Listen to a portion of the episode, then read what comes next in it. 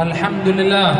والصلاة والسلام على سيدنا رسول الله محمد بن عبد الله وعلى آله وصحبه ومن والاه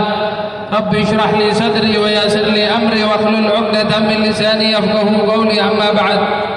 yang sama-sama kita muliakan guru kita bersama saudara saya ad-da'i ilallah Al-Habib Hasan bin Ja'far bin Umar bin Ja'far Asgaf semoga Allah subhanahu wa ta'ala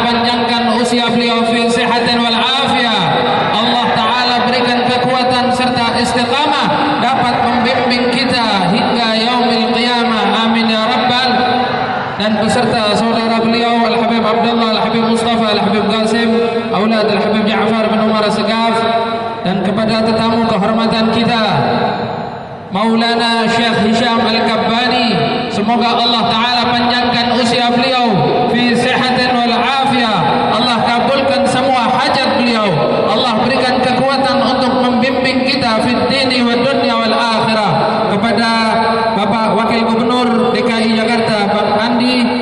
dan kepada Ketua MPR dan Ketua para takmir Masjid Istiqlal hadirin hadirat rahimakumullah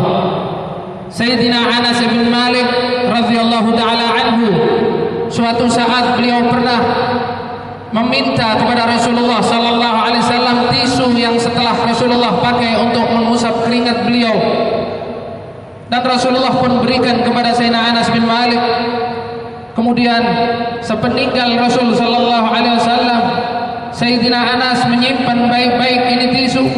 Rasulullah menyimpan sapu tangan Rasulullah sallallahu alaihi wasallam dan ia masukkan di dalam kotak yang indah. Ia taruh di dalam tempat yang indah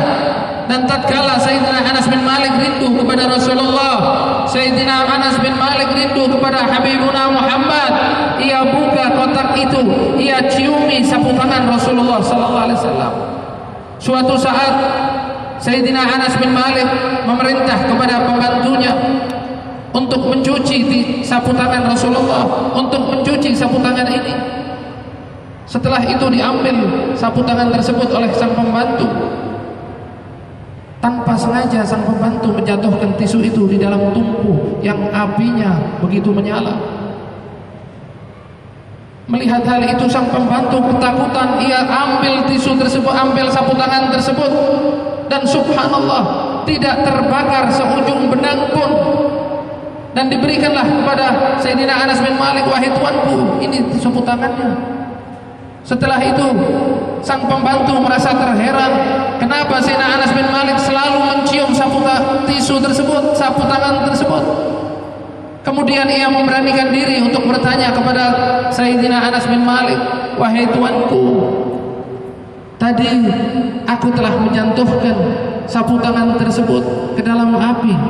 tapi demi Allah tidak ada yang terbakar walaupun seujung benang pun. Mendengar hal itu, Sayyidina Anas bin Malik berteriak, "Wallahi, ini adalah sapu tangan yang pernah dipakai untuk membasuh keringat Rasulullah.